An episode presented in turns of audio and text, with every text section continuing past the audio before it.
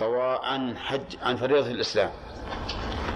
إلا أن الفقهاء رحمهم الله استثنوا من ذلك مسألة وهي ما إذا كان مفردا أو قارنا وسعى بعد طواف القدوم. فإنه حينئذ لا تجزئه عن حجة الإسلام لأن السعي ركن وقد تم قبل أن يكون هذا من أهل الوجوب. فوقع إيش؟ فوقع نفلا. فوقع نفلا. طيب. وقيل بل يجزئه وإن كان قد سعى بعد طواف القدوم لكنه يعيد السعي. يعيد السعي.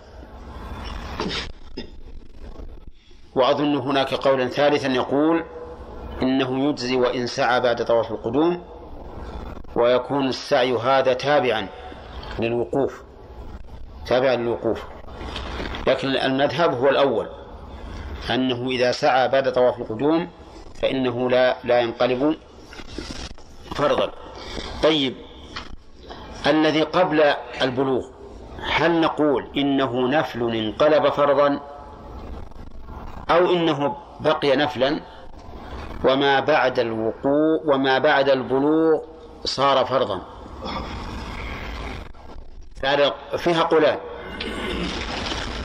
للعلماء. القول الأول أن ما قبله ينقلب فرضا. ينقلب فرضا. وليس هذا بغريب. فإن الحج له عدة مخالفات في النية.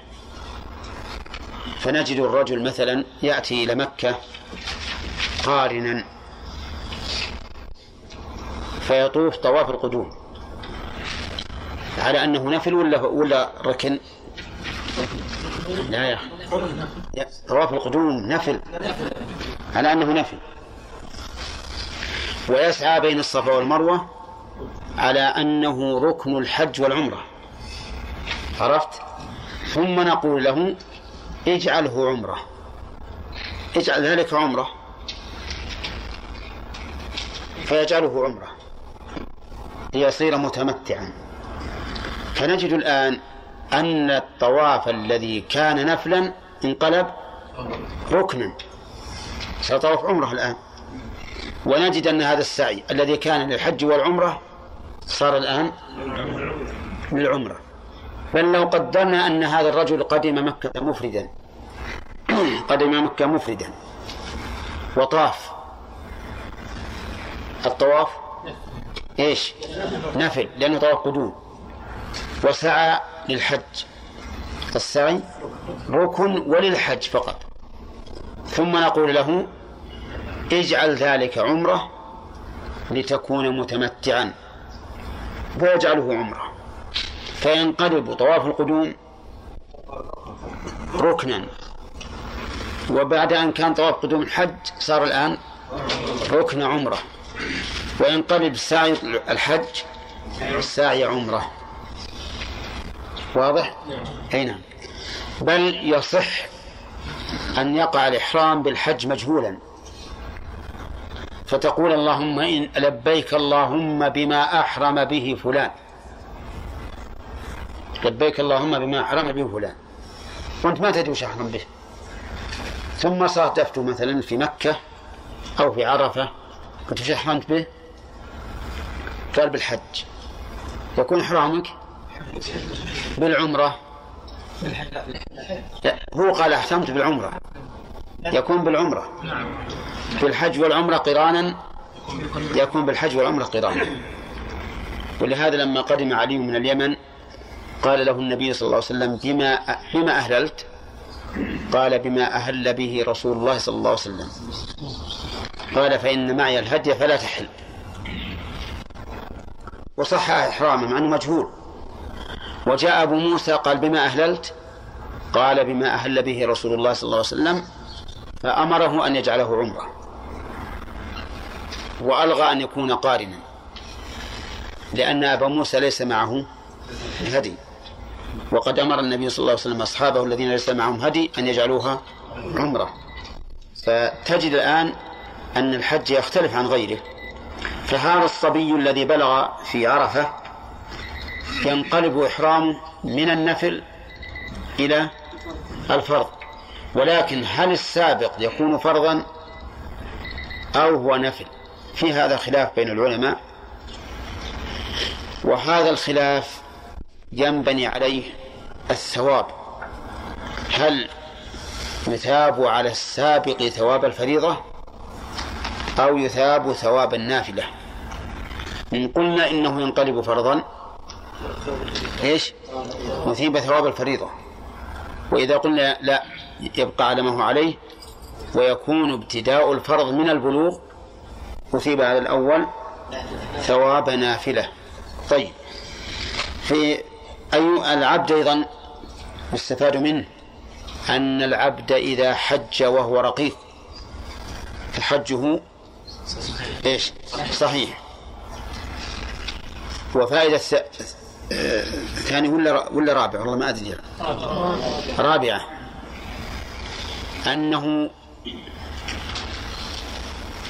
إذا حج في حال رقه ثم عتق وجب عليه أن يحج حجة أخرى. لماذا؟ لأن الأولى وقعت نفلا حيث لا يلزمه الحج لأنه لا مال له فلا يستطيع إليه السبيل. فلذلك قلنا يجب عليه أن يعيد الحج مع أن العبد هذا كان بالغا عاقلا فاهما واعيا. ليس كالصغير الذي لم يبلغ. وهذه المسألة الثانية اختلف بها العلماء. منهم من يرى بل والأولى أيضا اختلفوا فيها لكن الخلاف في الثانية أبين وأظهر. من العلماء من يرى أن العبد إذا حج في حال رقه بنية الفريضة فإنه لا يلزمه أن يحج حجة أخرى. وذلك لأن سقوط الحج عنه ليس لخلل فيه ذاته. يعني ليس لأن الرجل ليس من الوجوب ولكن لأنه لا يستطيع لأنه مملوك فليس عنده مال وليس مالكا لنفعه ما يقدر يحج إلا بإذن سيده. فلهذا نقول إنه ليس ل...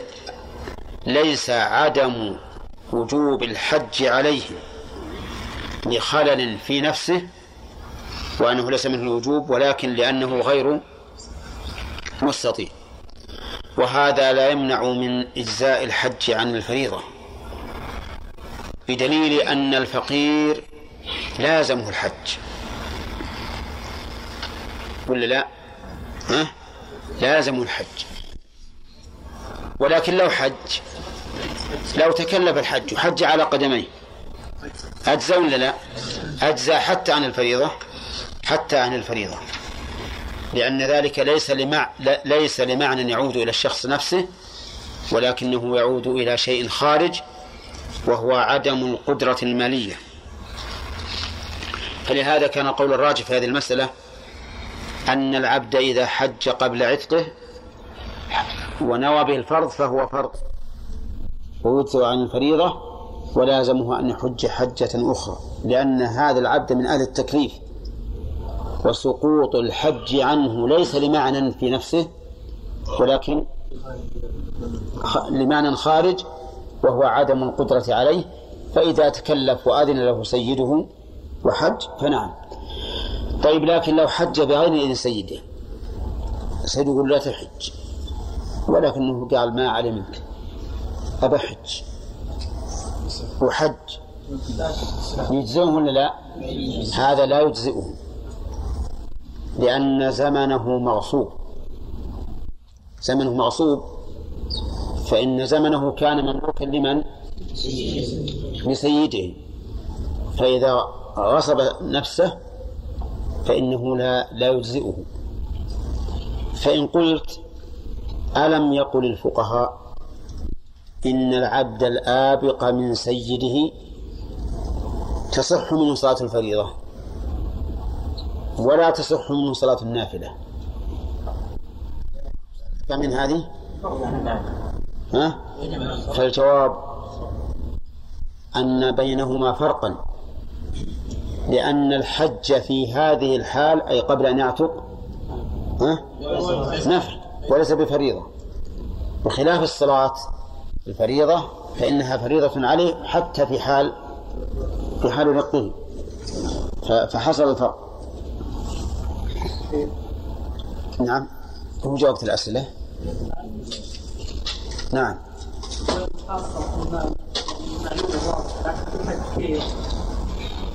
كيف يقدم حق الله عز وجل؟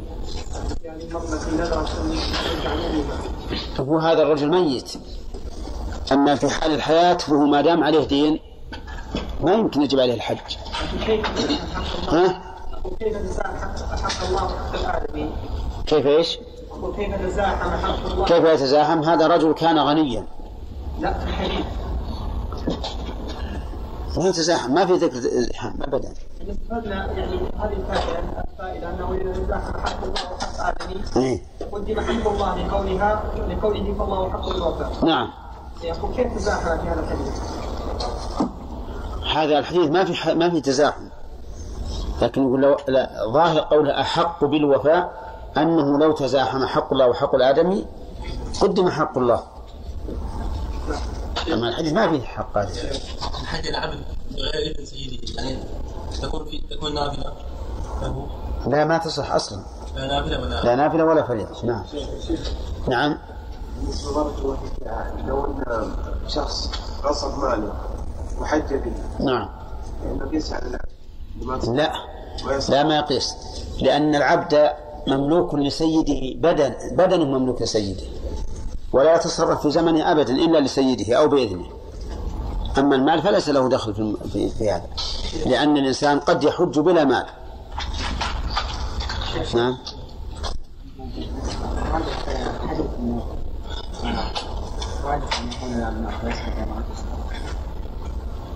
إي نعم. الراجح أنه موقوف. نعم. الراجح أنه من قول ابن عباس. إي نعم. كلم. يا شيخ الموظف الان هل يقاس على العبد في الزمن؟ أي نعم. ولا شك إنه حرام عليه. لا شك أنه حرام عليه لكنه يفرق بينه وبين العبد أن ملك الرئيس أو الدولة الموظف ليس كملك العبد. لأن, لأن السيد مالك للعبد أصله وعمله. أما هذا فإنه, فإنه مالك لمنفعته هذه لا لجميع منافعه ولهذا الموظف لو تصرف بعد أن ينتهي الدوام أو في نفس الدوام تصرفا لا يخل بالعمل فله أن يفعل ذلك. بخلاف العبد. نعم فوزي. شيخ ما سبق أن شروط الحج منها من البلوغ. لكن حديث ابن عباس التي رفعت المرأة يعني الصبي. نعم. حج. استفدنا أن من هذا الحديث أنه يعني يجوز حج الصبي وصحيح. نعم. أيضا هذا الحديث. نعم. أنه يجوز حج الصبي. لكن كيف يشترط يعني البلوغ؟ يعني أيضا هنا يعني أن الصبي البلوغ شرط للوجوب لا للصحة. يعني لا يجب إلا بعد البلوغ وليس معنى لا يصح. ولا يلزم من صحة الشيء كونه واجبا. فهذا الصبي نمر بالصلاة للسبع وهي لا تجب عليه وتصح الصلاة منه نعم. يا شيخ هو الإنسان مديون وغير حج ما يجوز. طيب الحج الحج هذا. الحج يصح أو إذا حج فحجه صحيح. شيخ نعم. شيخ قلب النيات يا شيخ هل يوجد ضابط مثلا؟ خلاف النية مثلا من حال لحال. في جميع أمور العبادات. يذكر بعض إذا قلب نيته في الصلاة تبطل صلاته. لا ما ما تبطل. يذكر بعض كمان ذكر ذلك. ما تبطل لكنها ينتقل يعني إذا كان الشيء معينا فهو ما يصح أن ينتقل من مطلق إلى معين أو من معين إلى معين آخر. لكن يبقى المعنى العام صحيحا. لكن يا شيخ يعني لو انتقل من ظهر إلى عصر أنا أقصد في النفل يا شيخ مثلا إذا تنفل شخص. نفل مثلا معين مثلا نوى ثلاث ركعات. ثم في أثناء الصلاة رأى أن يبدل النية مثلا. إلى أكثر من ذلك. هذه زيادة في. في في الكمية فقط. لكن الأصل موجود. فإ- فإذا كان في ليل أو نهار على على الأصح فهو ما يصح. ما يصح الزيادة لأن الرسول عليه الصلاة والسلام يقول صلاة الليل والنهار مثنى مثنى. طيب هل يوجد مثلا ضابط الشيخ الآن يعني قد يقع الإنسان اختلاف النية في الصلاة في عبادة من العبادات. فيحتاج إحنا ذكرنا ضاب- ضابط من قبل. قلنا إذا انتقل من معين إلى معين فإنه لا يصح لا لا الذي انتقل إليه ولا الذي انتقل منه. الذي انتقل منه لأنه أبطله والذي انتقل إليه لأنه لم يبتدئه من أوله. وإذا انتقل من معين إلى غير معين صح كما لو جعل الظهر نفلا. وإذا انتقل من مطلق إلى معين لم يصح لا المطلق ولا المعين. تقدمنا هذا. نعم. إذا اختص بشخص مثلا فحج به ثم بعد الحج يعني تاب و- و- أو رجع المال لصاحبه. أي يصح حج نعم يا. الوهاب مثل هذا من معين إلى معين كما لو انتقل من صلاة الظهر إلى العصر.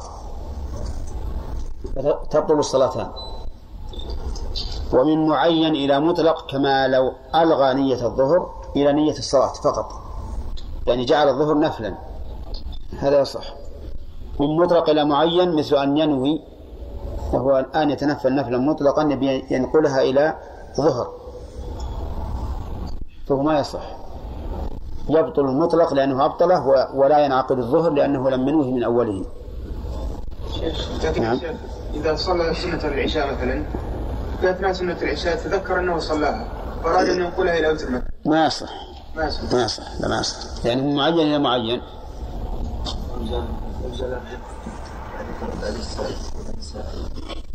اي نعم. زوال الرق هنا كزوال كبلوغ الصبي. أقول ال- الرق زواله كزوال الساعة. آه، كزوال الصغر؟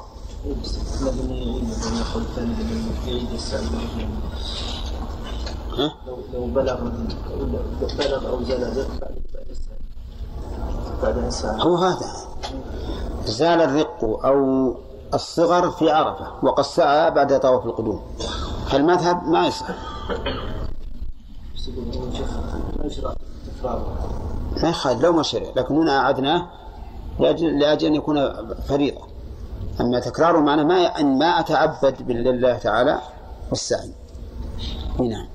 وعلى كل حال هم لا يرون هذا والأقرب والله أعلم أنه ينقلب كله حتى بسعيه يكون يكون فرضا. وأنه إذا آه، إذا بلغ قبل فوات الوقوف ووقف أو عتق قبل فوات الوقوف.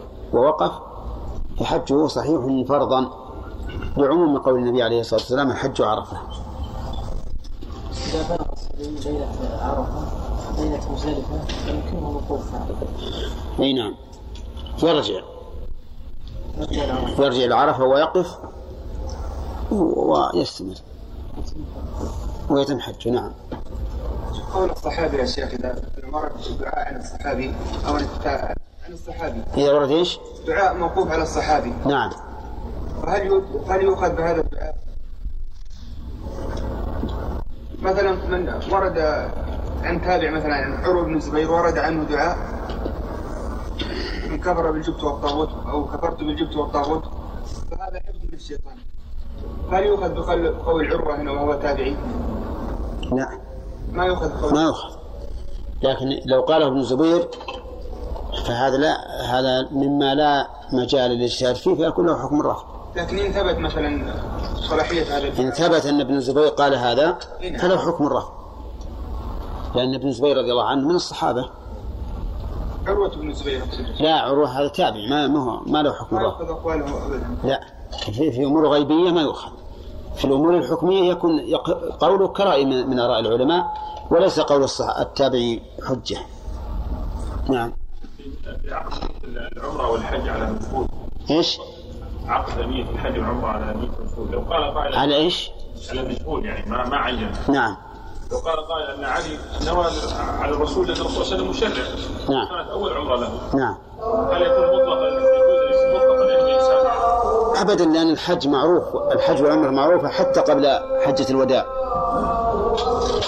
أبو بكر حج بالله والسلام على نبينا محمد وعلى آله وأصحابه أجمعين. قول النبي صلى الله عليه وسلم في حديث ابن عباس حجي عنها ما المراد بهذا الأمر؟ الإباحة؟ إيه يعني الإباحة. أقول الإباحة. لماذا؟ مع أن الأصل في الأمر الوجوب. لأن السؤال إذا أتى بعد الإباحة لأن؟ السؤال. لا.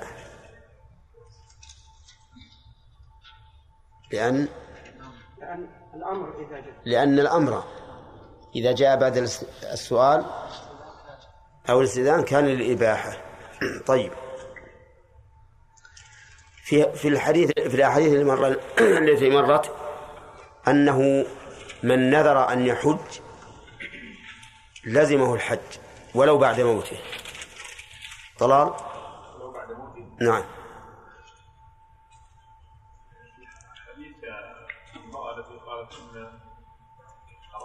الذي قال لا يا شيخ. ها. إن إن أبي مات وهو شيخ كبير لا لا لا لا. نعم. النبي عليه الصلاة والسلام لم يستفصل ثم قالت إن أمي نذرت أن تحج ولم تحج ما سأل هل أدركت الحج أو لم تدرك؟ يقضى عنه ولو بعد موته؟ نعم يعني إحنا نسأل الآن أنه يقضى عنه ولو بعد موته. بقطع النظر عن كونه أدركها ولم يدرك.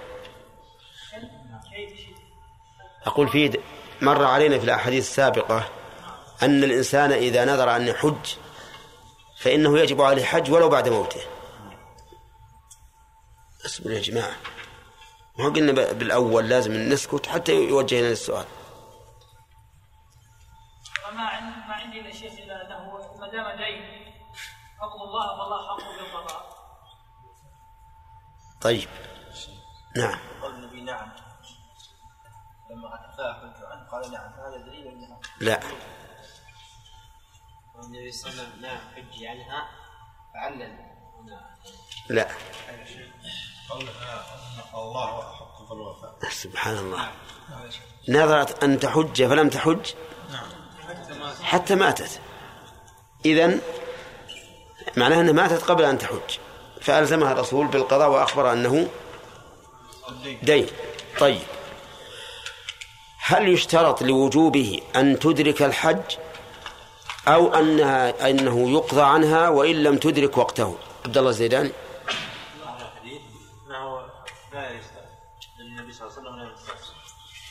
طيب. الحديث يقول قالت ان ان تحج نعم. ولم تقل انها الحج وش مثال المسألة؟ لما شخص يحج نعم. قال لله علي أن أحج نعم. هذا العام. هذا العام وهو في المحرم. نعم. فمات قبل الحج. نعم متى في ربيع. هل يقضى عنه أو لا يقضى؟ ظاهر الحديث أنه يقطع عنه. كيف كان ظاهر الحديث؟ لأن النبي صلى الله عليه وسلم لم يستفسر عنها. لم يسأل هل ادركت الحج أم لم إيه. طيب. توافقون على هذا؟ طيب الحديث نشوف لفظ يا جماعة. صحيح استدل به بعض العلماء بذلك لكن نشوف اللفظ. فلم تحج حتى ماتت. وش يدل عليه؟ ها؟ أنها أدركته. لم تقل فلم تدرك الحج. فالسؤال أنها لم تحج حتى ماتت. فظاهر الحديث خلاف ما استدل به بعض العلماء من أنه مطلقا. ولهذا نقول إنها لو ماتت قبل إدراك الحج لم يجب عليها الحج. والنبي عليه الصلاة والسلام يقول إذا مات الإنسان انقطع عمله إلا من ثلاث. والأولون يقولون إن الرسول لم يستفصل لكن نقول ليس في اللفظ ما يحتاج إلى الاستفصال نعم. طيب. فيه دليل على جواز استعمال القياس وأنه حجة شرعية. نعم. وقوله الله فالله أحق بالولد لا.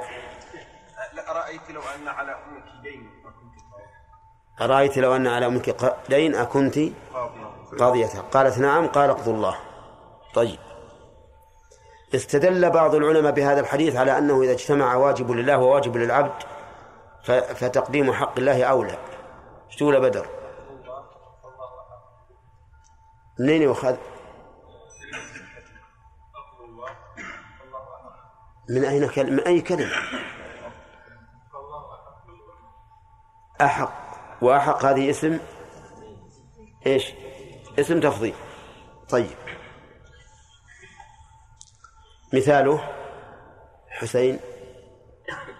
ترتب بعد موته على كان عليه دين وكان عليه فريضة حج لم يحج عليه مئة درهم دينا لفلان. ومئة درهم زكاة. ولم يخلف إلا مئة درهم. على هذا الدين مئتان و- والتركة الحديث مئة درهم. هل نقضي الزكاة بالمئة أو نقضي دين الآدمي؟ على هذا الحديث تقدم دين الله دين الله وهو الزكاة. ويسقط دين الآدمي. إيه طيب. بناء على كلمة أحق ظاهر أحق. طيب من عنده موافقة أو مخالفة؟ لا يدل هذا على انما النبي صلى الله عليه وسلم أراد أن يقيس هذا قياس الاولويه ما دام أنه يقضى حق الله كذلك. ما دام يقضى حق الآدمي نعم. فكذلك؟ حق الله عز وجل. ولا يدل على تقديم حق الله لأن لأن السؤال ليس عن آه، تزاحم دينين. فيقول الرسول, الرسول الله أحق. واضح؟ طيب إذن نقول في هذا المثال لا يقد لا تقدم الزكاة. ولكن هل يقدم حق الآدمي أو يتحصن؟ لأن المسألة فيها ثلاث احتمالات. نعم. يتحصن. طيب. لماذا لا, لا نقول يقدم حق الآدمي لأنه مبني على الشح؟ وحق الله مبني على العفو والتسامح.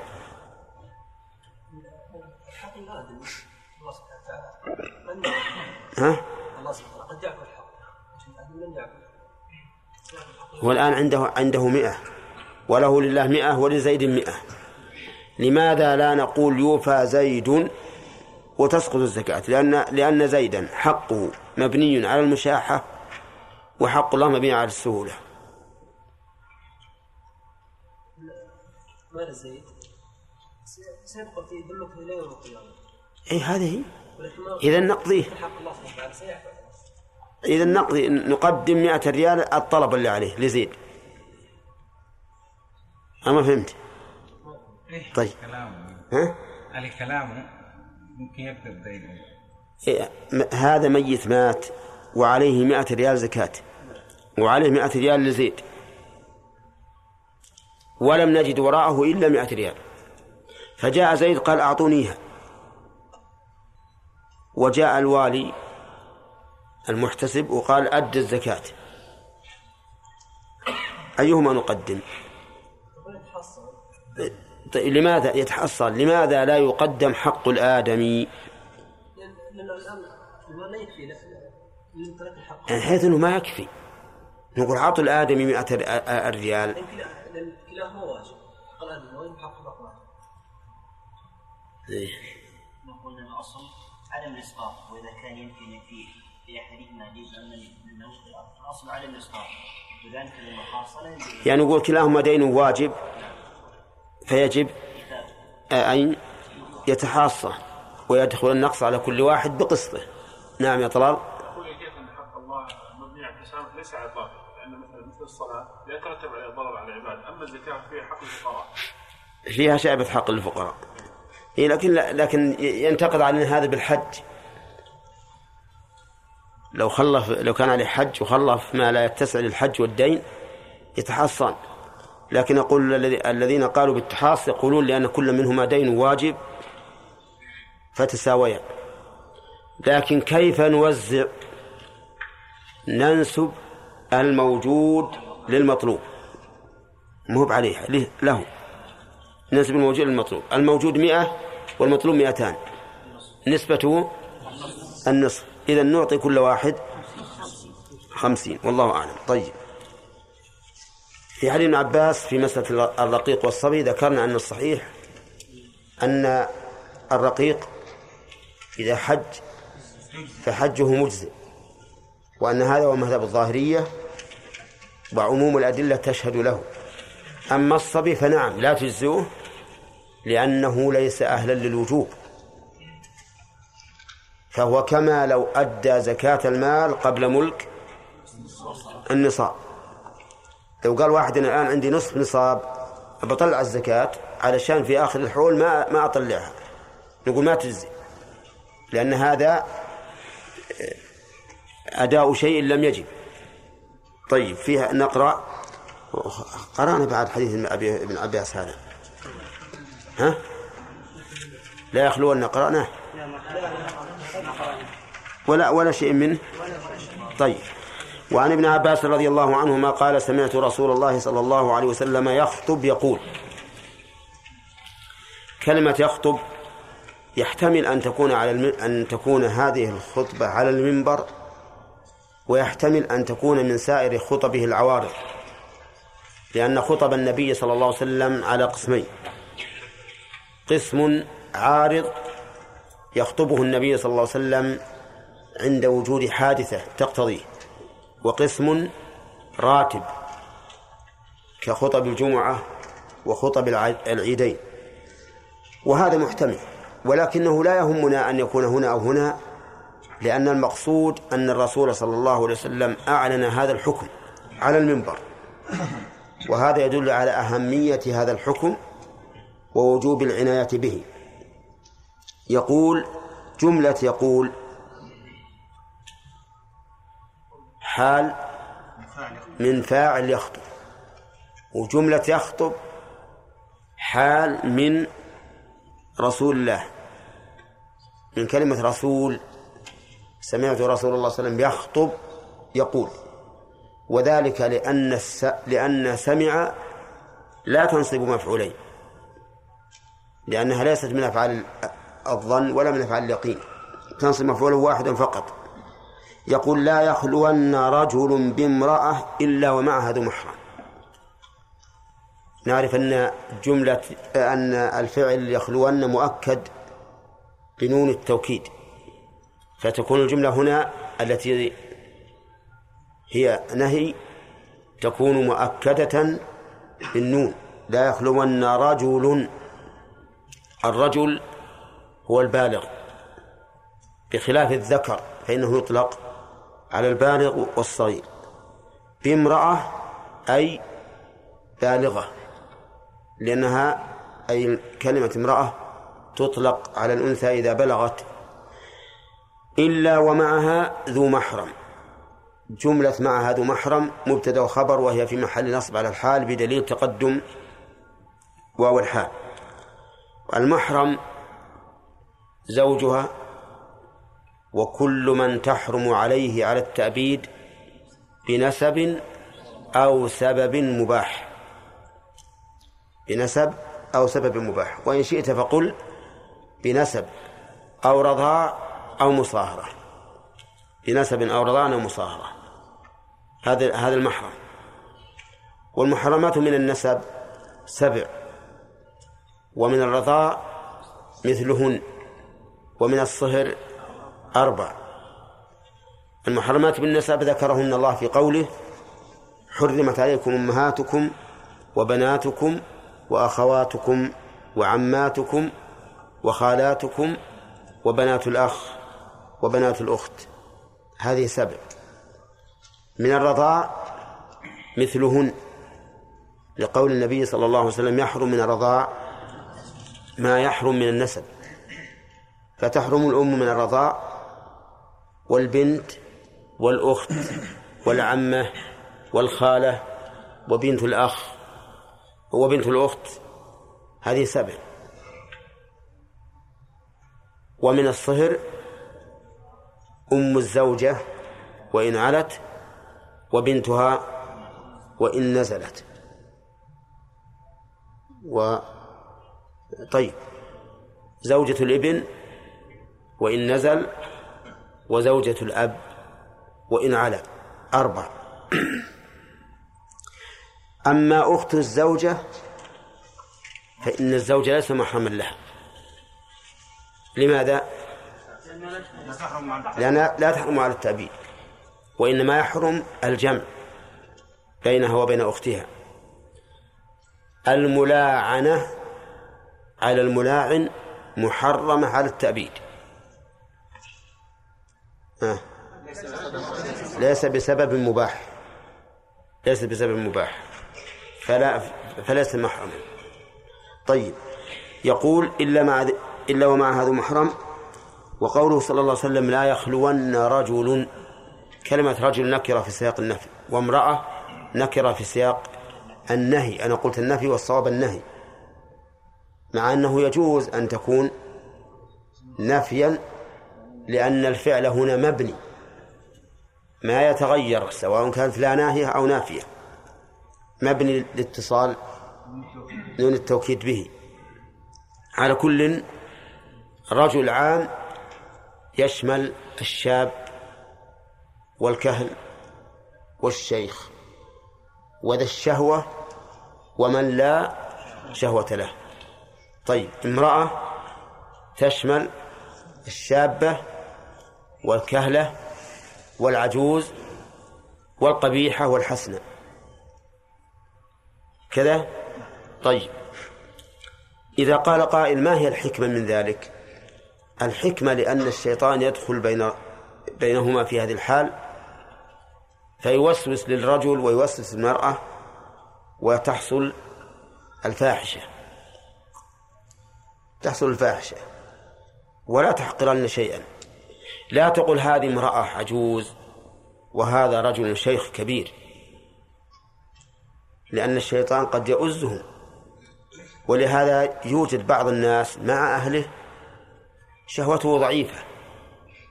لكن مع غير أهله شهوته قوية. يمكن لو يكلم امرأة أجنبية مجرد كلام تحركت شهوته. لكن مع أهله كل شيء تفعل فيه ما يتحرك ساكن. لأن الشيطان يحرك الإنسان. فالمرأة وإن كانت عجوزا فإنه يقال لكل ساقطة لاقطة. لكل ساقطة لاقطة.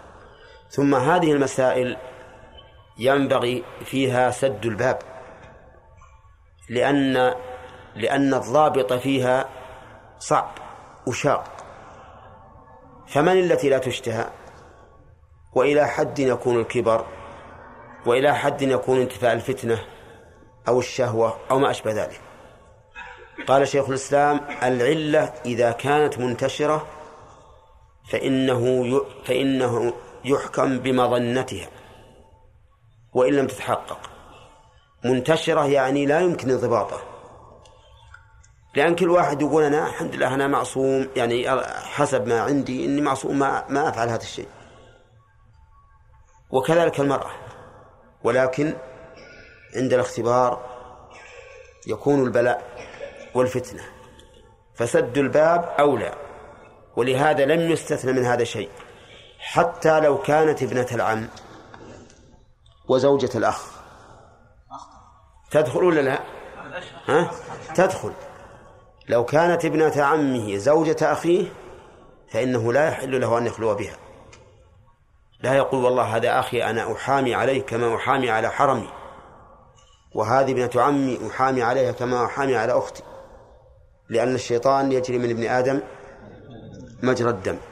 طيب كذلك طيب قوله لا يخلون رجل بامرأة النهي عن الخلوة.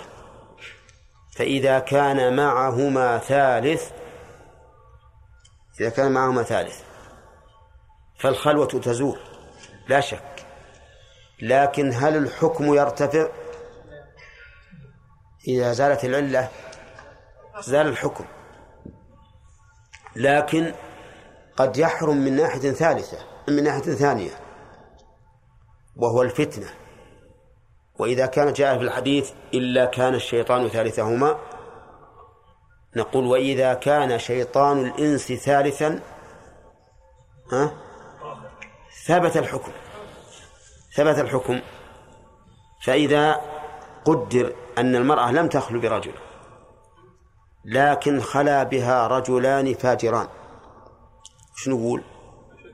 ها؟ أشد الفتنة هنا متحققة أكثر ولهذا قال من يأمن الذئبين على الشاة الواحدة؟ إذا كان الذئب الواحد ما يؤمن فالذئبان ها من باب أولى. أما إذا انتفت الفتنة وزال المحذور فهذا لا بأس به. طيب وإذا كان رجل مع امرأتين؟ ها؟ فالخلوة لا شك منتفية. هل الحكم يزول؟ نعم يزول الحكم لا شك. لكنه إن خيفت الفتنة جاء الحكم من طريق آخر.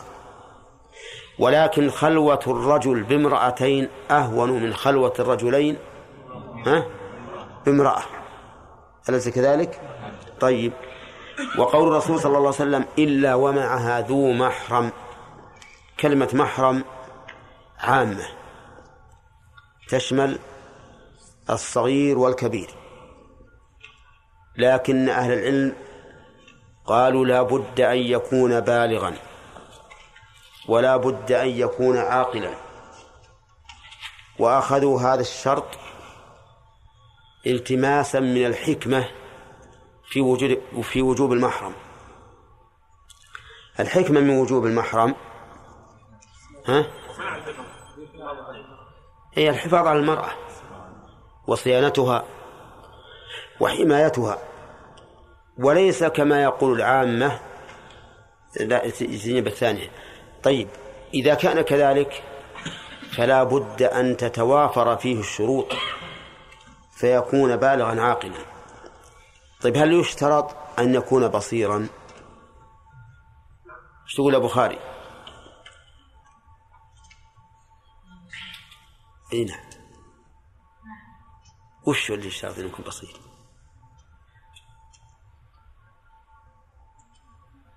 طيب نوجه السؤال عموما. هل يشترط أن يكون بصيرا؟ الفقهاء لا لم يشترطوا ذلك. الفقهاء لم يشترطوا ذلك. نعم. ولعلهم يعللون هذا بأن الرجل الذي معها ومع محرمها قد يهاب المحرم وإن كان حماية هذا الأعمى لمحرمه ضعيفة بلا شك. إذ قد يشير. ولا لا؟ ربما يشير. أو يضحك. أو يغمز بعينه. أو ما أشبه ذلك. وهذا الرجل محرم ما يدري. لهذا نقول ينبغي أن نشترط أن يكون بصيرا حيث دعت الضرورة إلى كونه بصيرا. أي نعم لكن ما طريقه الرؤية لا يمكن أن ينفع فيها. أما ما طريقه الهمس والحس ربما. طيب هل يشترط أن يكون سميعا؟ الظاهر لا يشترط. يعني إذا كان إيه هو بصير. أين؟ البصر يكفي في الحماية. قال ولا تسافر المرأة إلا مع ذي محرم. لا تسافر المرأة إلا مع ذي محرم. وهذه لا ناهية.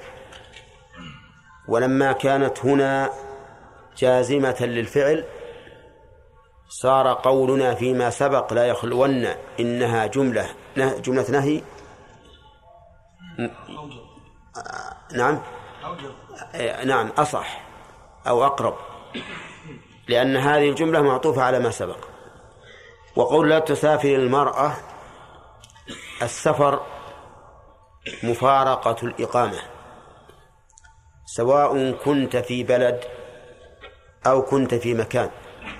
ولنفرض أنه بدو ليس في بلد في البر ساكن بخيمته. فسفره مفارقة محل الإقامة. فالسفر إذن هو مفارقة محل الإقامة.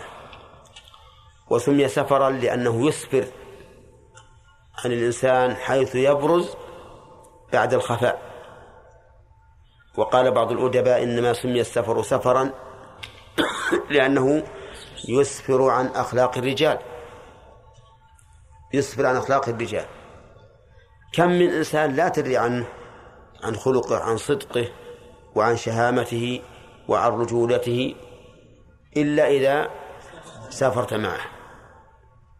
ولكن ولكن المراد السفر المعروف سابقا. أما سفر اليوم فإنك لا تعرف خصوصا في الطائرات.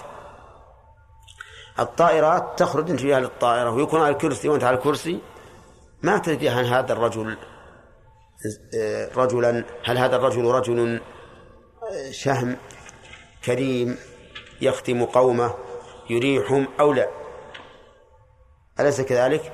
صحيح أنك إذا جلست إليه وتحدثت إليه ربما تفهم شيئا من خلقه لكن هذا يحصل حتى في القهوة لكن في الزمن السابق لما كان الناس يسافرون على الإبل ومسافات طويلة وتعب نعم صار الناس يعرفون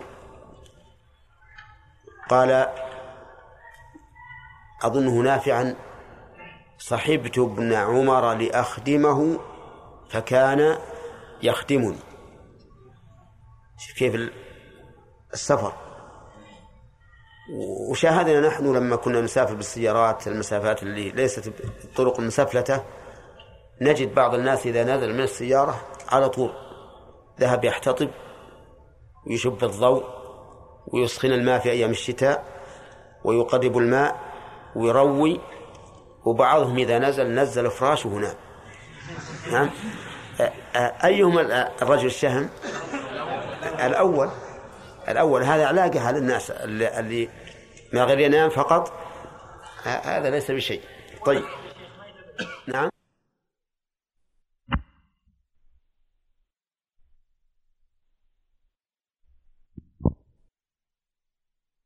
يعني فإياكم أن تكونوا من القسم الثاني الذي إذا نزل نزل بفراشه واصطحبه. خلوا كل واحد منكم يخدم الثاني. وخلوكم أيضا تخدمون الناس بالتوجيه والإرشاد وحسن المعاملة والأخلاق. نعم. لأن الناس سيذكرونكم بخير إذا أحسنتم ويذكرونكم بعكسه إذا أسأتم مع أن هذه الأماكن أماكن مقدسة يعني أماكن آمنة. لا يوجد بقعة على الأرض آمن من المسجد الحرام لكن ليست أمنا على النفوس فقط. إن دماءكم وأموالكم وأعراضكم عليكم حرام. على كل شيء على الأموال والنفوس والأعراض. فإياكم أن تؤذوا الناس بأموالهم أو أو أعراضهم أو أبدانهم. بل كونوا خير خير الناس للناس. طيب يقول لا تسافر المرأة. إذا لا تفارق محل إقامتها بما يسمى سفرا إلا مع ذي محرم. وهذا هو الموضع الذي قال فيه الفقهاء رحمهم الله إنه يشمل السفر الطويل والقصير. بينما الرخص الأخرى كالقصر والفطر والمسح ثلاثا يقول هذه خاصة بالسفر الطويل. أما هذا فهو عام. للسفر الطويل والقصير. المهم أن يسمى سفرا. لا تسافر المرأة إلا مع ذي محرم. وسبق معنى المحرم. فقام رجل اسمه لازم أن نعرفه. لا المهم القصة. فقال يا رسول الله إن امرأتي خرجت حاجة وإني اكتتبت في غزوة كذا وكذا فقال انطلق فحج مع امرأتك متفق عليه واللفظ لمسلم. الرجل لما قال لما سمع النبي صلى الله عليه وسلم يقول لا تسافر المرأة إلا مع ذي محرم وقد علم أن زوجته ليست ليست معها ليس معها ذو محرم. بين سأل النبي عليه الصلاة والسلام فقال إنه كتب في غزوة كذا وكذا. يعني كتب مع الغزاة. وأن امرأته خرجت حاجة. فماذا قال الرسول عليه الصلاة والسلام؟ قال انطلق فحج مع امرأتك. وانطلق هذه فعل أمر. وحج فعل أمر. انطلق فحج. وقد أمره النبي عليه الصلاة والسلام أن يدع أمرا مرغوبا فيه. هو ذروة سنام الإسلام وهو الجهاد ليحج مع امرأته. وهذا يدل على وجوب اصطحاب المحرم. هل سأله النبي صلى الله عليه وسلم فقال هل امرأتك كبيرة أو صغيرة؟ لا خذ هذا عموما. اجعل هذا عموما أي أنه يشمل المرأة الكبيرة والصغيرة. هل سأله أهي آمنة أم غير آمنة؟ ها؟ لا.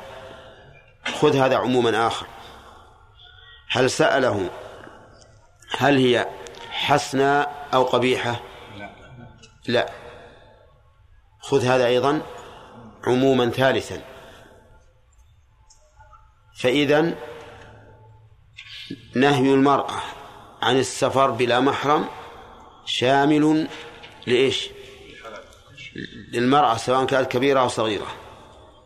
وسواء آمنة أو غير آمنة وسواء كانت قبيحة أو حسنة. طيب في عموم رابع سواء معها نساء أو ليس معها نساء.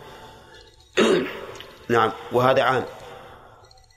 ولذلك كان هذا النص القولي كان واضحا في أنه شامل لكل امرأة وعلى كل حال. طيب يقول انطلق فحج مع امرأتك. انطلق رجل ولا لا؟ ها؟ كيف انطلق؟ وش يدريكم؟ ها؟ هو ما سأل إلا ليفعل.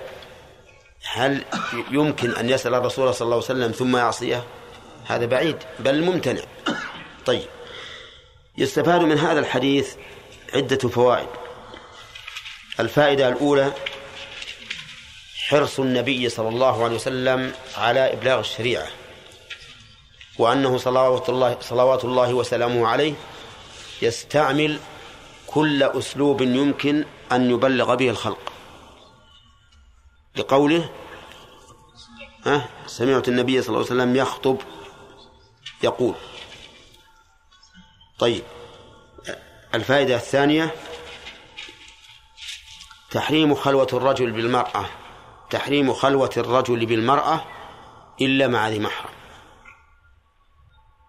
لقوله لا يخلون رجل بامرأة والأصل التحريم الأصل في النهي التحريم لا سيما وأنه أكد بماذا؟ بالنون. لا يخلون. طيب. ثلاثة. عموم هذا النهي. لكل رجل ولكل امرأة. ها؟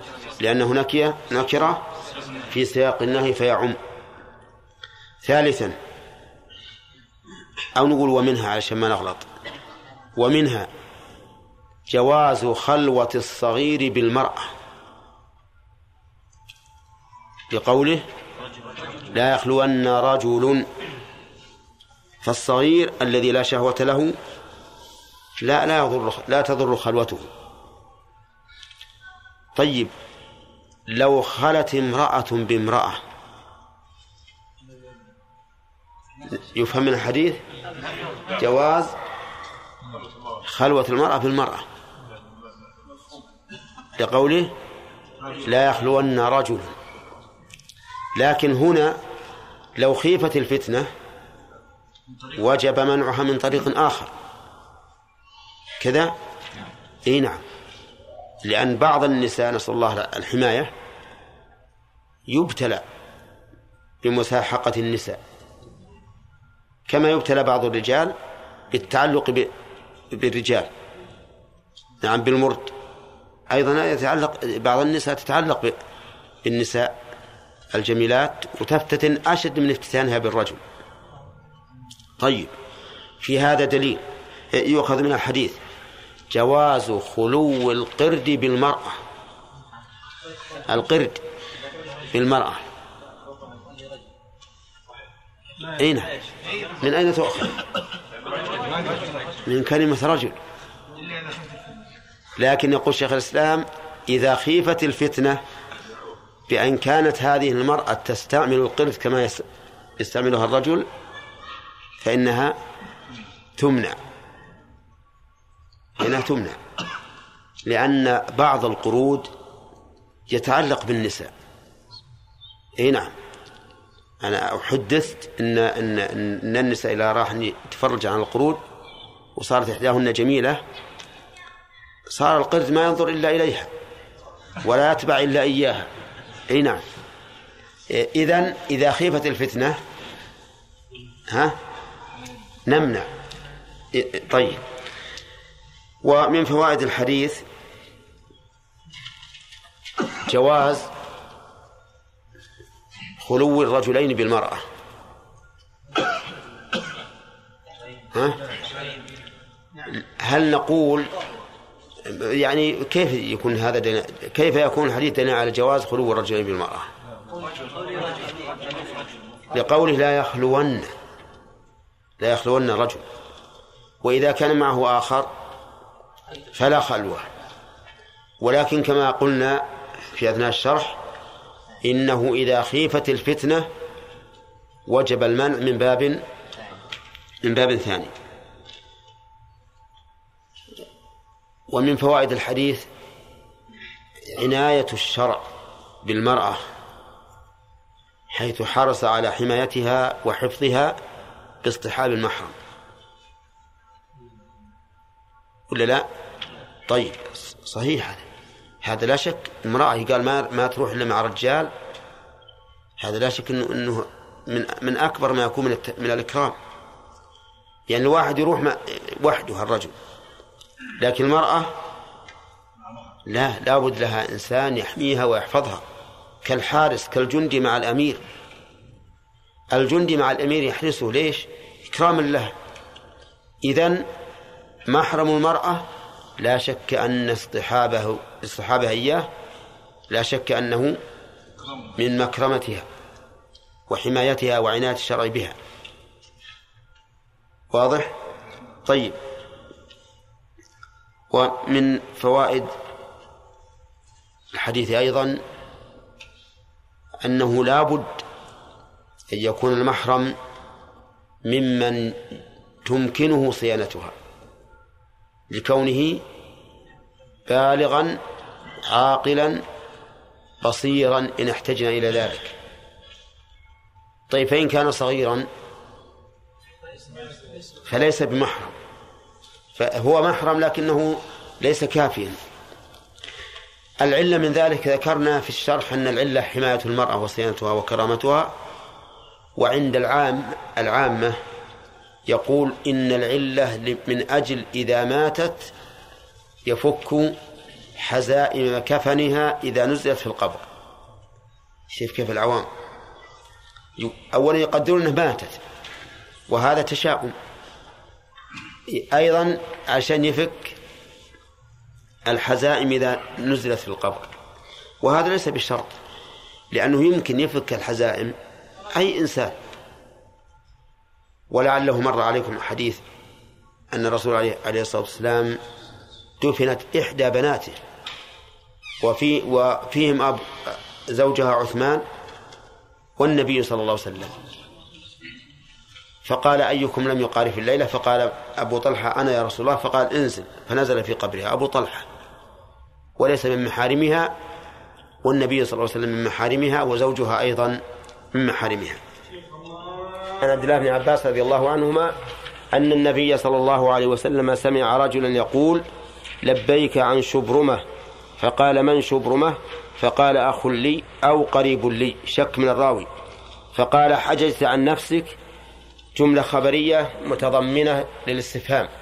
أي أحججت عن نفسك. والشاهد لمثل هذا التعبير كثير في القرآن وكلام العرب. أي أنهم يحذفون أداة الاستفهام لعلمها من المقام. قال لا. قال حج عن نفسك ثم حج عن شبرمة. رواه أبو داود وابن ماجه وصححه ابن حبان. والراجح عند أحمد وقفه. أي أنه موقوف. قال الإمام أحمد إن رفعه خطأ.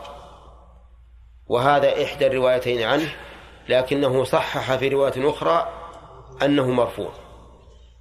ولعله اطلع أخيرا على رفعه فصحح رفعه. وقد مر علينا أنه إذا اختلفت الأئمة الحفاظ في رفع الحديث أو وقفه فإن الحكم للرافع. لسببين. السبب الأول أن مع الرافع لا أحد يتعدى. السبب الأول أن مع الرافع زيادة علم. لأن الرفع وقف وزيادة. السبب الثاني أنه قد يتكلم الراوي الرافع بالحديث كدرس مثلا أو كبيان حكم فيسمع منه على أنه من قوله. كما لو قلت أنا مثلا إنما الأعمال بالنيات وإنما لكل امرئ ما نوى. هذا الحديث مرفوع لا شك. لكن أنا إذا سقت على هذا على هذا النحو فالذي يسمعني يظن أنه من قولي. فلهذا نقول إذا تعارض الحفاظ في وقف الحديث ورفعه قدم الرافع لهذين الوجهين. أحدهما أن مع الرافع زيادة علم والثاني أن الرافع له قد يحدث به غير منسوب حكما بما دل عليه. فيسمعه من يسمعه فيظنه إيش؟ موقوفا. طيب. نعم. الثاني أن الراوي راوي الحديث قد يتكلم بلفظ الحديث ليبين حكما للناس. ولا يرفعه. ما يقول قال الرسول عليه الصلاة والسلام. وهو عنده مرفوع وهو رافعه. وهو رافعه في موضع آخر. فهذا يدل على أن الراوي أحيانا يتكلم به مرفوعا وينسب إلى الرسول عليه الصلاة والسلام وأحيانا يتكلم به على أنه بيان حكم فيظنه السامع موقوفا فيرويه عنه موقوفا. المهم نرجع إلى الحديث. يقول سمع رجلا سمع النبي صلى الله عليه وسلم يقول يقول لبيك عن شبرمة. لبيك بمعنى إجابة لك لكنه مثنى ومعناه الكثرة. ولهذا قال العلماء في تفسيره إجابة بعد إجابة إجابة بعد إجابة. وإنما يقول الحاج لبيك أي إجابة لأن الله تعالى قال في كتابه وأذن في الناس بالحج يعني أعلمهم به وادعهم إليه يأتوك رجالا. فكأنك تلبي هذه الدعوة بأنك أجبتها. بأنك أجبتها. وهنا قال لبيك عن شبرمة فقيد هذه التلبية بأنها عن شبرمة كأنه نائب عنه. فالنبي عليه الصلاة والسلام استفهم هل حج هل حج عن نفسه؟ وهذا الاستفهام هل يمكن وروده أو لا يمكن؟ إن قلنا إن الحج إنما فرض في السنة العاشرة ففي وروده شيء من الأشكال لماذا؟ لأن هذا الحج لأن هذا القائل إنما سمعه النبي صلى الله عليه وسلم في حجة الوداع وإذا قلنا إن الحج إنما فرض في العاشرة فإنه لا يمكن أن يحج هذا الرجل عن نفسه لماذا؟ لأنه لم يجب من قبل. ولكن سبق لنا أن القول الراجح أنه مفروض في السنة التاسعة وبناء على ذلك فإنه يمكن أن يكون هذا الرجل قد قد حج عن نفسه. وهذا مما يرجح القول بأنه فرض في السنة التاسعة وإلا لم يكن لاستفهام النبي صلى الله عليه وسلم محل. طيب. وقال الرسول عليه من شبرمه؟ يعني من شبرمه الذي لبيت عنه. هذا الاستفهام يريد النبي صلى الله عليه وسلم أن يعرف هل هذا الرجل قريب من الملبي أو بعيد أو يريد أن يعرف هل هو مسلم أو كافر. ها؟ الثاني. طيب نشوف الجواب. الجواب قال أخ لي أو قريب لي. ها؟ الظاهر الأول لأن هذا الصحابي فهم ذلك والصحابي أقرب إلى فهم كلام النبي صلى الله عليه وسلم من غيره. وقول أو قريب لي هذا شك لكن هذا الشك لا يؤثر لأن الأخ من القرابة. فقال النبي عليه حججت عن نفسك؟ يعني أديت الفريضة عن نفسك. لأن كلمة عن تدل على أن الشيء مفروض على الإنسان فيريد أن يؤدي عن نفسه. قال لا يعني لم أحج. ولكنه بدأ بأخيه. لعله كان ميتا فقدمه على نفسه. وقال كما يقول بعض العامة أنا حي والدهر أمامي طويل ولكن هذا ميت ومفتقر إلى الحج فأحج عنه.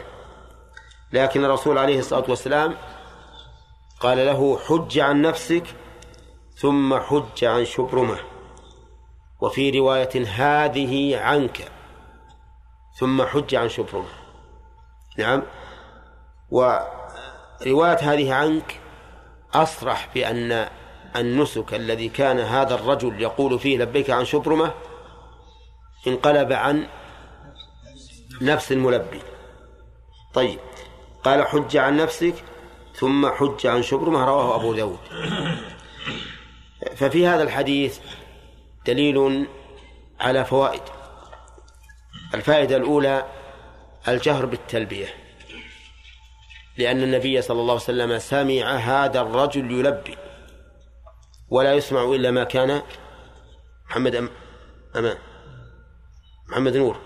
إلا ما كان إلا ما كان. ها؟ شفع الأخ محمد نور دائما يسرح. لا يسمع إلا ما كان جهرا. لأنه سمع رجلا يقول لبيك عن شبرمة. وهو كذلك. فإن الجهر بالتلبية سنة كما سيأتي إن شاء الله تعالى لما فيه من إظهار الشعائر. ومن فوائد الحديث أن الرجل إذا حج عن غيره فإنه يصرح بذكره فيقول لبيك عن فلان لأن التلبية عند الإطلاق تنصرف إلى نفس الملبي حتى تقيد فيقال لبيك عن فلان. فإذا استنابك رجل استنابك رجل أن تؤدي عن الحج فإنك تقول لبيك حجا عن فلان. استنابك في العمرة تقول ها لبيك عمرة عن فلان. وهل تسميه وإن كان امرأة؟ نعم. لو لو كانت امرأة؟ لبيك عن رقية عن عائشة عن ها؟ نعم. ربما نقول هذا ظاهر الحديث. ولا مانع. لا مانع من أن المرأة يعرف اسمها. ولكن لو قلت لبيك عمن أنابتني في الحج يجوز ولا لا؟ يجوز. والله سبحانه وتعالى يعلمها. فإذا كنت تستحي أو تخجل من أن. أن تقول لبيك عن رقية أو ما أشبه ذلك أو عن عائشة فلا حرج أن تقول لبيك عمن أنابتني في الحج. طيب فإن نسيتها نسيت من وكلك أو نسيت من استنابك فماذا تقول؟ أي عمن استنابني أو عمن أنابني والله سبحانه وتعالى يعلم ذلك. ومن فوائد الحديث أنه ينبغي لطالب العلم أن يسأل في المواضع التي يكون فيها السؤال متجها. نعم. لأن الرسول صلى الله عليه وسلم سأل هذا الرجل. ما ما من شبرمه فإذا رأيت شخصا يفعل أمرا تدعو الحاجة إلى السؤال عنه فإن الأفضل أن تسأل. لا يقال إن هذا من باب من باب سؤال الإنسان عما لا يعنيه لأن العالم يعنيه أحوال العباد. حتى يعلمهم مما علمه الله عز وجل. طيب ومن فوائد الحديث أنه لا يجوز أن يحج الإنسان عن غيره مع قدرته عن الحج عن نفسه إذا لم يحج عن نفسه. الدليل؟ حج عن نفسك ثم حج عن شبرمة. طيب فإن كان لا يلزمه الحج كرجل فقير أعطاه شخصا مالا يحج به عنه فهل يجوز أن يحج؟ الجواب نعم. نعم يجوز لأن هذا الرجل لا يجب عليه الحج. فالله عز وجل يقول ولله على الناس حج البيت من استطاع إليه سبيلا. وهذا الرجل الآن لا يستطيع إليه السبيل لأنه ليس عنده مال. فيجوز أن يحج عن غيره. نعم. ومن فوائد الحديث أن الحج يمتاز عن غيره بجواز تغيير النية. نعم. فالحج يمتاز عن غيره بجواز تغيير النية فيه وجواز الإبهام فيه. نعم. وجواز الانتقال نعم جواز الانتقال من نسك إلى نسك هذا هو هو تغيير النية فهذا الرجل كان أول ما حج عن شبرمة. ثم نواه عن نفسه في أثناء في أثناء العبادة. ومثل هذا لا يمكن أن يكون في العبادات الأخرى. لكن هذا خاص بالحج. كذلك نجد الرجل يحرم بالحج ثم يقلبه إلى العمرة ليصير متمتعا. يصح؟ يصح. يحرم بالعمرة أولا ثم يضيق عليه الوقت فيدخل الحج عليها فيصير قارنا. لا بأس. كما أن الحج يخالف غيره في النية بأنه لو نوى الخروج منه لم يخرج منه. واحد الآن محرم بالحج. لما رأى التعب قال أشهدكم يا جماعة أني هونت وفسخت الحج. هل ينفسخ حجه؟ لا ينفسخ. بينما العبادة العبادات الأخرى ينفسخ. كذا؟ طيب. إذا فعل محرما فيه في العبادات الأخرى يبطل العبادة. المحرم في العبادة يبطلها كما لو أكل أو شرب أو تكلم في الصلاة لكن في الحج المح- المحظورات فيه لا تبطله. لا تبطله. فيه فيه الجماع قبل التحلل يفسده ولا يبطله. يفسده ولا يبطله. ولهذا يجب المضي فيه وقضاؤه من السنة الأخرى بخلاف غيره من العبادات. فالمهم أن الحج له أحكام أو له أحوال يخالف غيره يقتصر فيها على ما ورد. طيب ومن فوائد الحديث حسن تعليم النبي صلى الله عليه وسلم حيث سأله قبل أن ينكر عليه ثم دله على الهدى حين عرف أنه أخطأ. كذا؟ طيب هل يستفاد من الحديث أن من أحرم بنسك عن شخص ثم تبين أنه يجب أن يقدم نفسه فإنه يلزمه أن يحج عن هذا الشخص الذي أحرم بنسكه لأنه التزمه له بإحرامه. أو نقول أو نقول إن قوله ثم حج عن شبرمة من باب الإباحة لأنه إنما ذكر له الممنوع.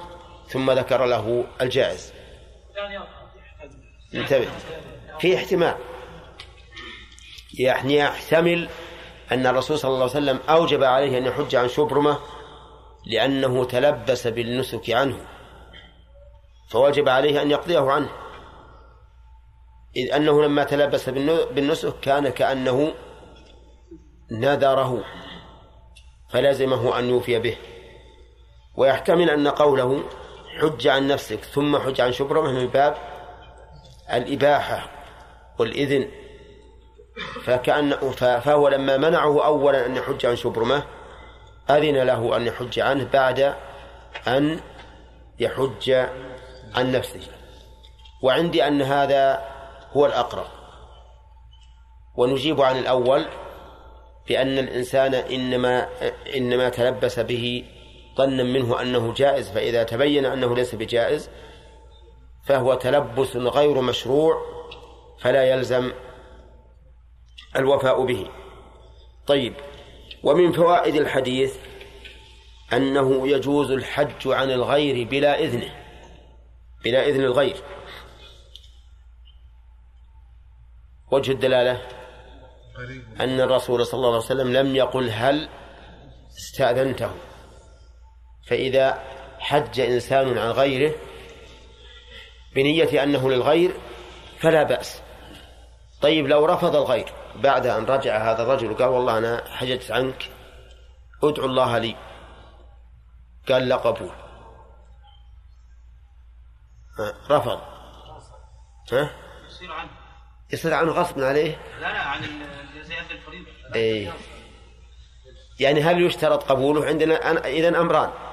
أولا هل يشترط إذن الغير بالحج عنه؟ نقول ظاهر الحديث. لا. طيب هل يشترط قبوله؟ على كلامكم يشترط وأنه لو رفض لم يكن له أجره وكان الأجر للفاعل. ألا نكل هذه هذا الأمر إلى الله عز وجل؟ ها؟ ونقول إذا رفضه فالله عز وجل أعلم. ما ما يترتب عليه هذا حكم في الدنيا. هذا لا يترتب عليه حكم في الدنيا. اللهم إلا إذا كان المحجوج عنه مريضا مرضا لا يرجى برؤه فإنه يحج عنه الغير بلا شك. ولكن لو رفض هذا الغير لو رفض المحجوج عنه فهل نقول إن رفضه غير معتبر وأن الفريضة سقطت عنه؟ هذا هو محل ال- الإشكال.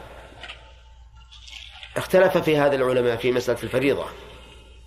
فمنهم من يقول إنه لا يصح أن يحج الإنسان عن نفسه فريضة عن غيره فريضة إلا بإذنه لأن المطالب بها الغير. ومنهم من قال بل يصح بلا إذنه لأن النبي صلى الله عليه وسلم لم يقل للمرأة التي سألته أن أباها لا يثبت على الراحلة. لم يقل هل استأذنت منه وأنه إذا حج عن غيره ثم بلغه بذلك ورفض فإننا نقول له رفضت أم لم ترفض الحج لك والفريضة سقطت عنك. وهذا هو الأقرب من من الأحاديث. ومن فوائد الحديث أنه يبدأ أن الإنسان ينبغي له أن يبدأ بنفسه. أن يبدأ بنفسه لقوله حج عن نفسك ثم حج عن شبرمة. وتأتي هنا مسألة الإيثار. الإيثار بالقرب. هل هو جائز أو مكروه أو محرم؟ سبق لنا الكلام عليه. وبينا أنه ينقسم الإيثار إيثار الغير إلى أقسام.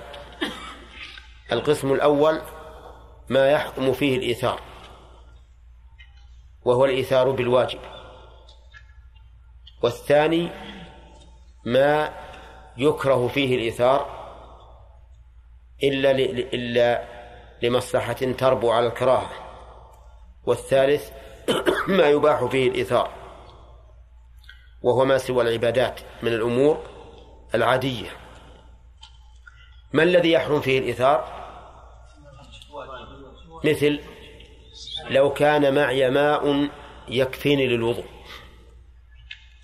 فلو آثرت به غيري وتوضأ به بقيت بلا ماء فهنا يحرم الإيثار لأنني قادر على استعمال الماء وهو في ملكي فلا يجوز لي أن أوثر به غيري.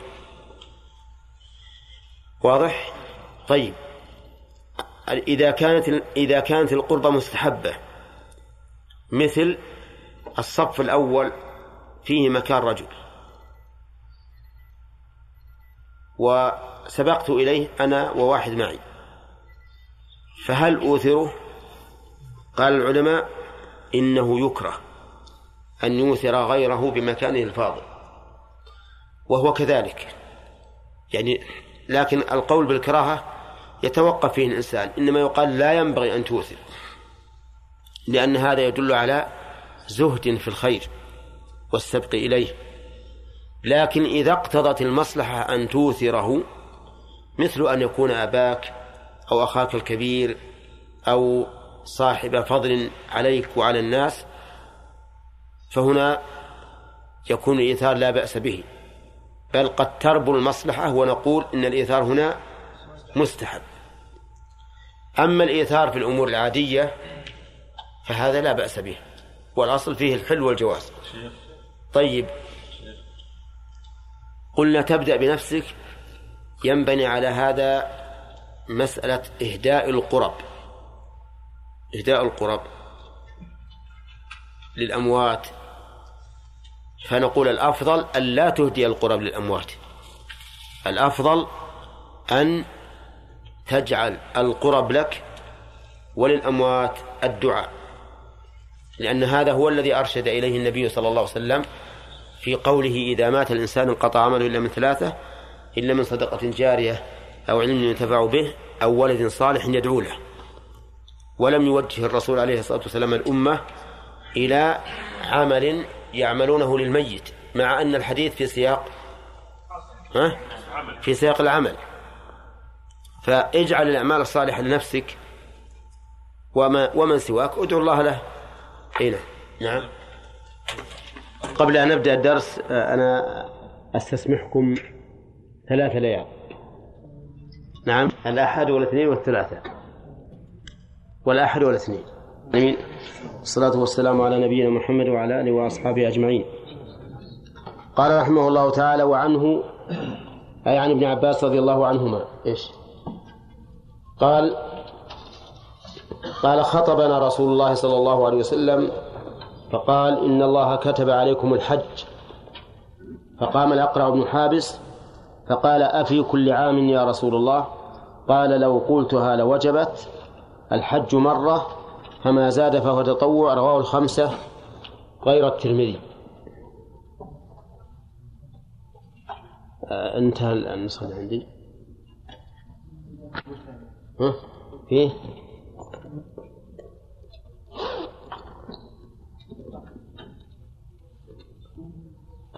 نعم. وأصله في مسلم من حديث أبي هريرة رضي الله عنه.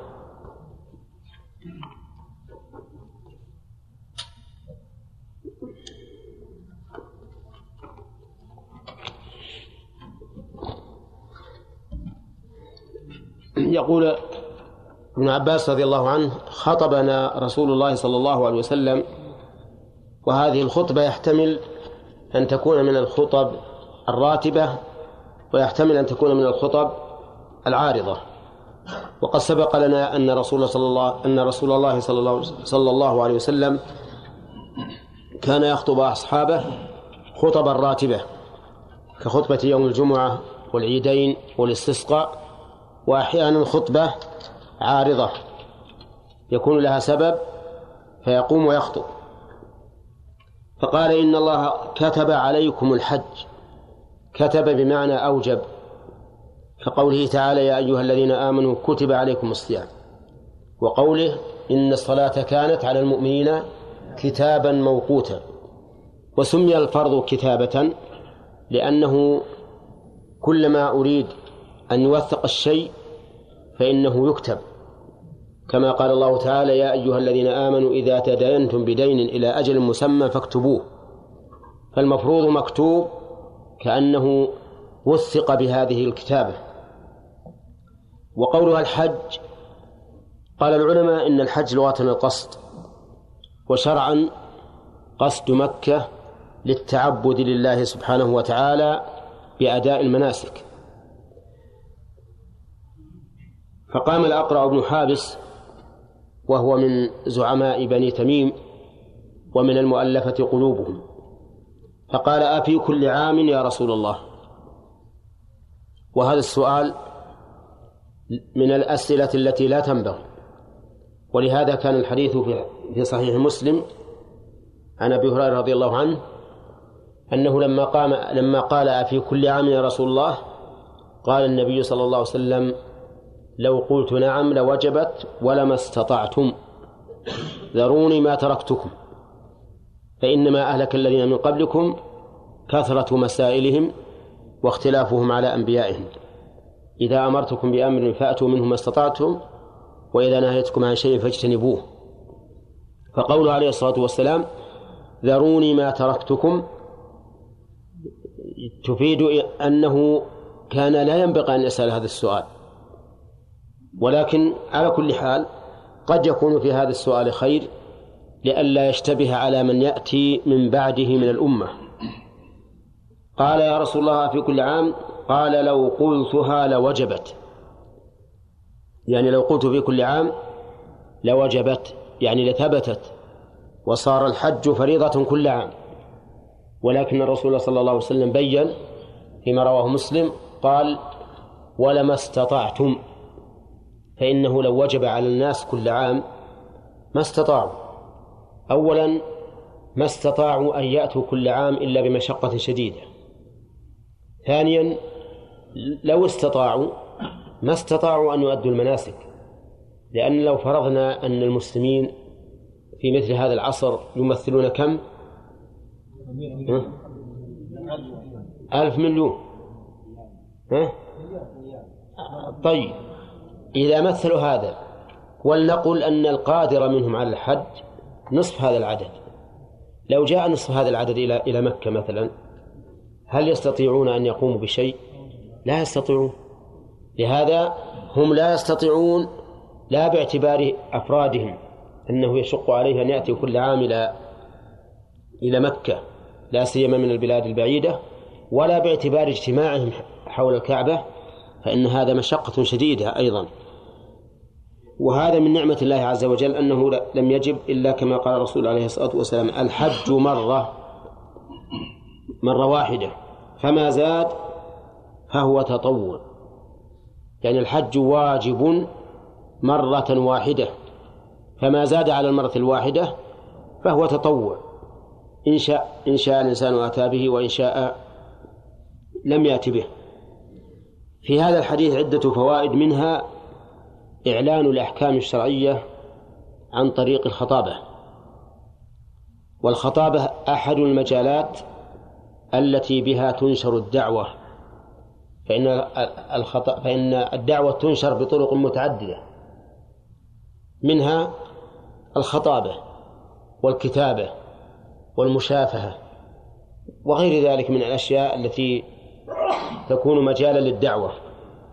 ومنها حرص النبي صلى الله عليه وسلم على تبليغ أمته فإنه كان لا يخفي تبليغ الأحكام بل يعلنها إعلانا بواسطة الخطابة. ومنها فرضية الحج. من قوله ها كتب عليكم الحج وفرضه بالكتاب والسنة وإجماع المسلمين إجماعا قطعيا. ففي القرآن ولله على الناس حج البيت من استطاع إليه سبيلا ومن كفر فإن الله غني عن العالمين. وفي السنة كما في هذا الحديث وكما في قوله عليه الصلاة والسلام بني الإسلام على خمس وذكر منها حج البيت. أما الإجماع فالعلماء مجمعون على ذلك. ولهذا قالوا من أنكر فرضية الحج فهو كافر مرتد إلا إذا كان حديث عهد بكفر ولم يعرف فرائض الإسلام فإنه لا يكفر إلا بعد أن يعرف فإذا عرف وذكرت له الدلائل وأصر على إنكار الفرضية صار كافرا. أما من تركه أي الحج بدون إنكار فرضيته ولكن تهاونا وكسلا. فأكثر أهل العلم على أنه لا يكفر. على أنه لا يكفر لأنه لا كفر بترك شيء من الأعمال إلا واحدا فقط وهو الصلاة. وقال بعض أهل العلم وهو رواية عن أحمد إن من تركه تهاونا فهو كافر. لأن الله قال ومن كفر فإن الله غني عن العالمين. وهذا يدل على أن ترك الحج مع القدرة عليه كفر. وكذلك ما أثر عن عمر رضي الله عنه أنه هم أن يبعث عمالا إلى البلاد فمن وجدوه ذا جدة أي ذا غنى فلم يحج. قال فليأخذوا عليهم الجزية ما هم بمسلمين ما هم بمسلمين. ولكن الجمهور على أنه ليس ليس بكفر أي ليس ترك الحج تهاونا بكفر. ولكن هل يقضى عنه؟ أيضا جمهور العلماء يقولون إنه يقضى عنه لأنه كالديون التي يتهاون بوفائها فإذا مات قضيت عنه. وكلام ابن القيم رحمه الله في تهذيب السنن تهذيب سنن أبي داود يدل على أنه لا يقضى عنه قال لأن هذا الرجل تركه تركا معرضا عن فعله أما لو أنه يقول سأحج العام القادم ويمني نفسه ولكن باغته الأجل فلم يحج فهذا يحج عنه بلا شك. ومن فوائد الحديث, الراجح أنه يعني إذا تركه على أنه ليس بحاج كلام فكلام ابن القيم جيد لكني والله أتوقف في ترجيحه. طيب ومن فوائد الحديث أيضا أنه يجوز أن يقاطع الخاطب فيسأل لأن الأقرع بن حابس قاطع النبي صلى الله عليه وسلم فسأله. في أثناء الخطبة ولم ينكر عليه النبي صلى الله عليه وسلم.